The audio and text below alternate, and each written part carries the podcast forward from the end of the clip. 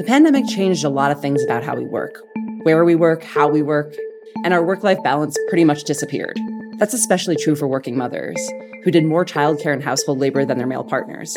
In turn, they had a harder time working from home, reporting higher rates of stress and depression. The pandemic obviously made things worse. It's put American work culture in the spotlight for men and women alike. Anna North, my colleague at Vox, and I have written a lot about what's happening with workers, whether they're office workers or, you know, people working from home or frontline workers who are considered essential during lockdown. Are we as a culture reevaluating the work in our lives or could we be on the cusp of something better? I'm not sure, but Anna's here to help me talk through it. Hi Anna, thanks for being here. Thanks so much for having me. So, Anna, you write a lot about work culture, things like burnout, how quickly companies are shifting back to pre pandemic norms. And you recently wrote a story arguing for the death of the five day work week. Could you explain a little bit about where the five day work week came from in the first place? One thing that's important to understand that we don't always think about is that there's nothing magic or inevitable about the five day work week. It's not set in stone. It's not some kind of thing with the sun or whatever that we have to work five days and then be off for two days. So I'm not biologically predisposed to work from nine to five. Correct. Got yes. it. In fact, you know, in the 19th century, for a lot of workers, especially industrial workers, the work week and the work day could be a lot longer than that. People could work 12 hour days. They could work 14 hour days. Um, they could work six days a week. They could work seven days a week. Basically, you know, you worked however long your boss told you to work. And obviously, that was really problematic for people, both exhausting, impossible, injuries, all kinds of things. Um, and workers went on strike again and again, you know, through the 19th century. And in particular, in the 1880s, you know, there sort of were coalescing movements around eight hour day there was a slogan eight hours for work, eight hours for rest, eight hours for what we will, that you'll still sometimes hear quoted today when folks are talking about labor reform. So this was a big deal. It was a big movement, but it still took a really long time to sort of become policy and reality. One big win was in 1926 when the Ford Motor Company reduced the work week from, I believe, 48 hours to 40 hours. And then in the 1930s was when things really started to change legislatively. There was the Great Depression, there were even more strikes. Also, you know, FDR was in office and there were sort of reform-minded people in his in his government who recognized that something should change.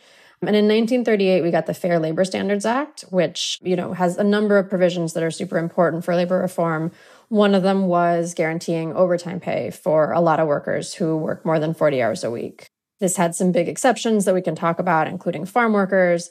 But for millions of people, it kind of meant this is the beginning of the eight hour day and the five day week. It really established that sort of in American law. Right. But as you said before, this, you know, five days a week, eight hours a day, this is sort of an arbitrary thing still. And now there's a push for an even shorter work week. What's that about?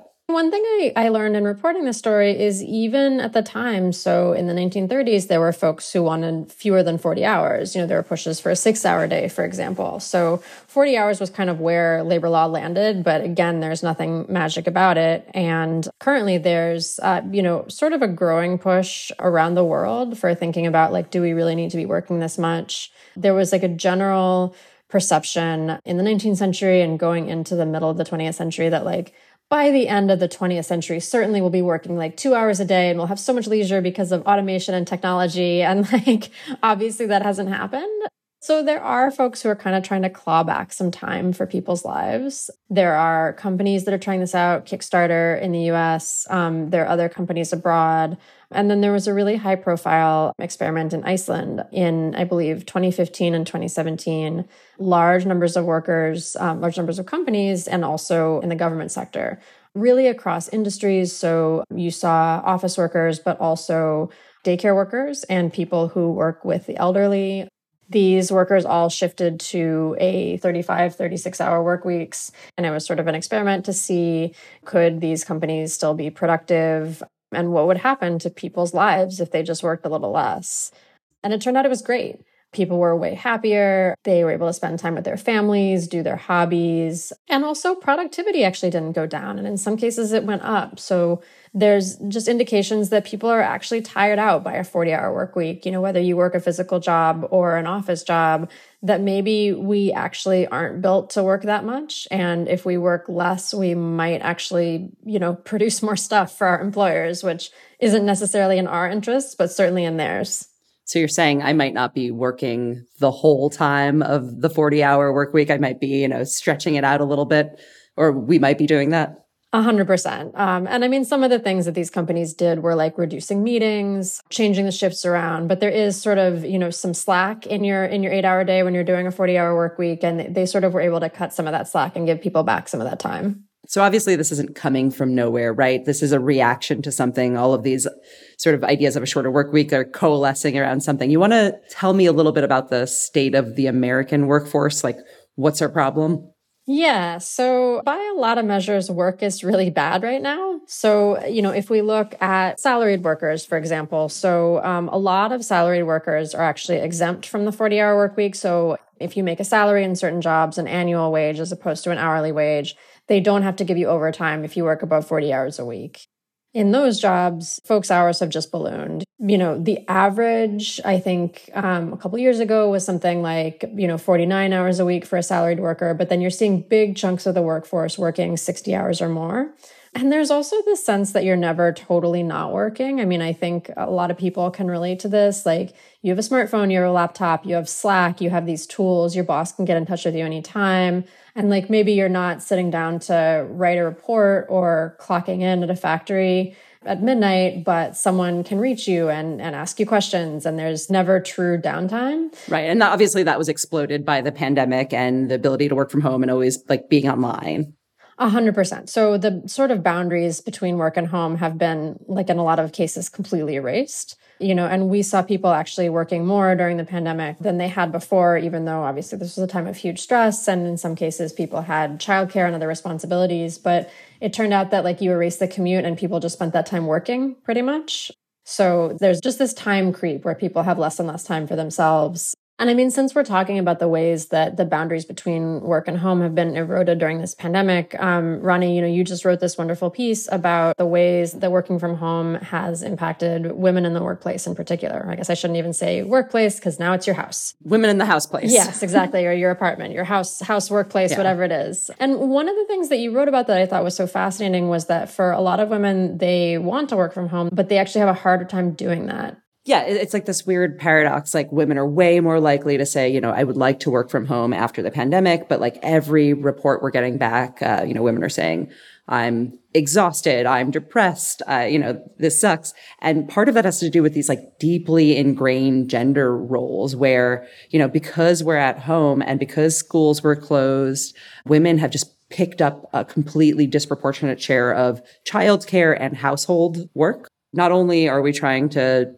do our jobs, do this 40 hour whatever work week from home, but we're also, uh, at least in heterosexual couples, we're more likely than our, our partner to be watching the kids while we're also trying to do a Zoom meeting or, you know, turning over the laundry or, you know, making sure we get our COVID tests before we, you know, go visit our family. There, there's just like tons of added responsibility. This is something that, you know, you and I have talked about too, and, and we're parents, but talk to me a little bit about you know, again, with this question of the boundaries dissolving, right? This was a time, obviously, not everyone has had the privilege of working from home, but for parents who have been working from home, you know, it's often been you're working from home and your kids are right there. So, what does that mean for women's work? What does it mean to be constantly interrupted? And are women more vulnerable to those kinds of interruptions than men are? Yeah, I mean, I just think it makes your work suffer. You know, if you are just constantly having, you know, a kid come like ask you what to do and like it's just this unsaid expectation that, you know, if, if your kid is crying, you will pick them up. Or if like something needs to be done, you'll do it. And I, I think I just explained it as like, there is more work for women to be doing. The penalty is like our careers might stagnate. A lot of women um, have, especially during the pandemic, said, "I'm going to put my career on hold. I'm going to dial back the number of hours I do," and that that could have these severe repercussions later on for like you know, how much money I get paid and whether I get a raise or advancement, you know, it just kind of sucks. And it's like, it's not happening in the same way to men. And I mean, something I keep hearing from parents and especially from moms when I talk to them about, you know, about just existing and trying to work during the pandemic is this idea that you're not doing a good job at your job and you're also not doing a good job as a parent. So you feel yeah, great. so you feel awesome. so it's like that's really hard on your family, that's really hard on your job. And it's also like just really sucks for you as a person because it's like all your identities are just kind of not doing well right now. so I think that absolutely contributes to like the kind of, you know, wide scale burnout that we're seeing to people leaving their jobs and people, you know, maybe leaving their jobs not super voluntarily. Um, it's a mess. It's not great. right. So, what could we do to make working from home suck less, especially for women? I got a few ideas from the experts and sociologists I talked to. They said it's really important to have paid parental leave, not just for women, but for men alike, because if you nurture your child from early on, you like learn how to be a parent, whether you're a mother or a father. Um, and that also makes you more likely to be involved later on. So, you know, when your kid's crying during a Zoom call, you know, the father might be more likely to pick him or her up. Also, obviously, subsidized childcare. It exists in like such a patchwork situation in the United States. So if you had a system where younger kids could be taken care of, that would be a lot better for women and women's careers. Another thing is just to compensate women equally. When I was talking to moms about this, a lot of what was happening is this calculus like, okay, someone needs to watch the kids, but your job is more important because you're a man and you get paid more. So obviously I'm going to shoulder this burden because it, it just financially makes sense. There's also a bunch of things about how if we do end up working from home a lot more, which, you know, women are really clamoring for, but from your reporting, there was a lot more policy stuff that could happen. Could you explain that a little bit? There's sort of a few different things and all the sort of suggestions and solutions that you mentioned, you know, are super important and they're things that come up in my reporting a lot too. Um, there's a couple of kind of large scale shifts that I think, you know, folks think would be helpful for us to make as a whole society. I mean, one is just working less. So this is like kind of a hard thing to talk about because you know, we've both covered the issues that women face in the workplace before and there's always this call for more flexible work, right? Like moms, but parents in general, you know, need to be able to maybe they have to leave right at 5 to pick up their kid. Maybe they have to leave at 3 to pick up their kid. You know, they need to be able to do their work at different times. But like, there's also ways in which flexible work still sucks. Like, if you're leaving to pick up your kid, then you're doing childcare until the kid goes to bed, which, you know, as much as you love spending time with your kid can also be taxing. And then you're going back to work, which a lot of parents are. And especially with remote work where you can work from anywhere, this happens.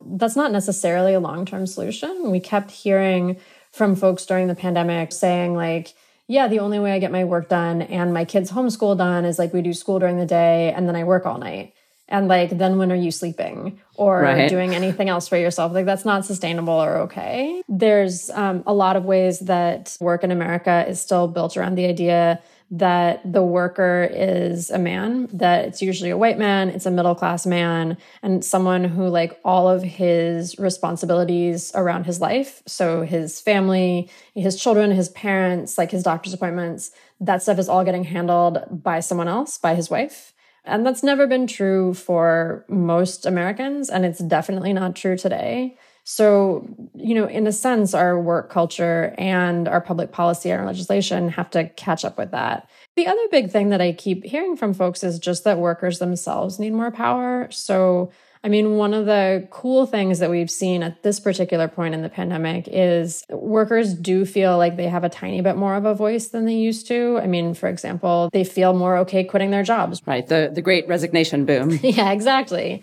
They think like I might be able to get a different job, so I don't need to put up with this. I talked about Iceland before, and one of the reasons that this experiment in Iceland worked is that there are large trade unions that represent most workers. So the unions can negotiate with companies about how are we going to have this hours decrease. And actually, since the experiment worked so well, the unions negotiated with the companies to make it permanent. So a lot of people are going to go on to these 35, 36 hour work weeks in perpetuity now. And here in the US, I think union coverage is something like 10%. So a lot of workers don't have any organized way of bargaining with their company and saying, you know, these are the conditions under which I want to work. And so things like the PRO Act that would make it easier for people to form unions, that's one way of kind of, you know, rebalancing the scales a little bit. So it's not just like back in the 19th century when your boss tells you this is how much you're going to work. So saying like, now I have a little bit of a say in this. Thank you so much for joining me, Anna. Thanks so much. This was great. I'm Rani Molla, and this is Recode Daily. This episode was produced by Sofi LaLonde and engineered by Melissa Ponce from Hemlock Creek Productions. If you want to learn more, you can find links to articles in our show notes. And don't forget to send us an email. Let us know what you want to hear on the show. Send your questions to recodedaily at recode.net.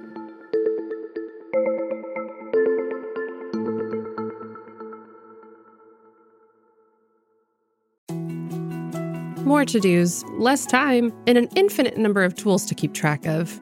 Sometimes doing business has never felt harder, but you don't need a miracle to hit your goals. You can just use HubSpot because their all in one customer platform can make growing your business infinitely easier. Imagine this high quality leads, fast closing deals, wildly happy customers, and more benchmark breaking quarters. It's not a miracle, it's HubSpot. Visit HubSpot.com to get started today.